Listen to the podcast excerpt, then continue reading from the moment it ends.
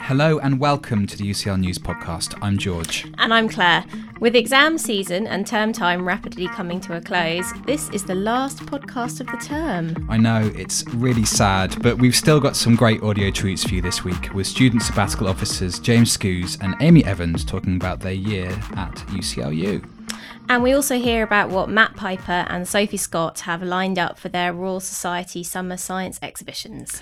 But first, the news. A new study from Dorian Fuller from the UCL Institute of Archaeology has shown that climate change led to the collapse of the ancient Indus civilization more than 4,000 years ago once extending more than 1 million square kilometres across the plains of the Indus River, from the Arabian Sea to the Ganges, over what is now Pakistan, northwest India, and eastern Afghanistan, the Indus civilization was the largest but the least known of the first great urban cultures that also included Egypt and Mesopotamia. Owing their livelihoods to the fertility of the annually watered lands, the new study suggests that the decline in monsoon rains led to a weakened river dynamics and played a critical role both in the development and the collapse of the Harappan culture, which relied on the river floods to fuel their agricultural surpluses. Yeah, it's a really nice little story, and it's interesting to think about how climate change has affected ancient civilizations, mm, as well as um, being a modern problem, obviously.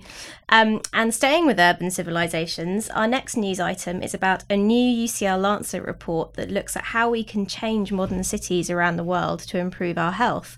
And we're very lucky to have Ben from UCL Communications to come and talk to us about it. Hi, Hi ben. ben. Hi, it's good to be here. So tell us more about these healthy cities then. Okay, the UCL Lancet Commission on Healthy Cities is one of UCL's Grand Challenges projects, which aim to solve real world problems using UCL expertise. The report was led by Professor Yvonne Rydin from the Bartlett School of Planning and involved academics from across the university. And it looks at how we can reshape the urban environment to improve the health of people living in cities, especially the poorest. The authors looked at a series of case studies from cities around the world, including London, Bogota, Accra, and Toronto. Examples from the report include community led sanitation infrastructure programs in the slums of Mumbai in India, action for urban greening to protect against heat stress during the London summers, and transportation initiatives that encourage physical activity in Bogota in Colombia. Yep, I've had a quick read of the report myself, and uh, it's it's really relevant, um, especially considering that three out of five people in the world will be living in a city by 2030. Um, the report really focuses on how to deliver a variety of urban health projects that have a positive impact on our health. Yes, and to accompany the report, we've created a range of multimedia features and interactive case studies to help you really get to grips with the huge scope of the report.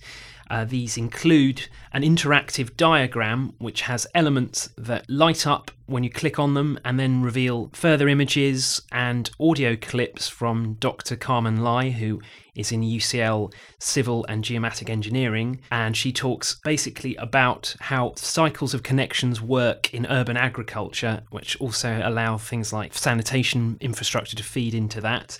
And there's also going to be an audio slideshow where I interviewed Dr. Julio Davila, who's from the UCL Development Planning Unit, and he talks in more detail about community led sanitation projects in Mumbai in India, as we described before, and also an area called Old Fadama, which is in Accra.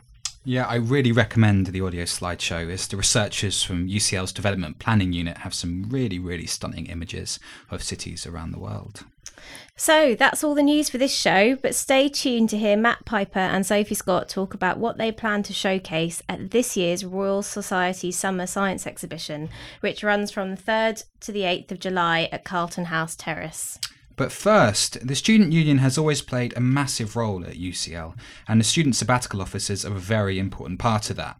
With new officers already elected and about to start, I went to speak to James Scoos and Amy Evans to find out more about what it's like to be a full time sab as their one year stints come to an end.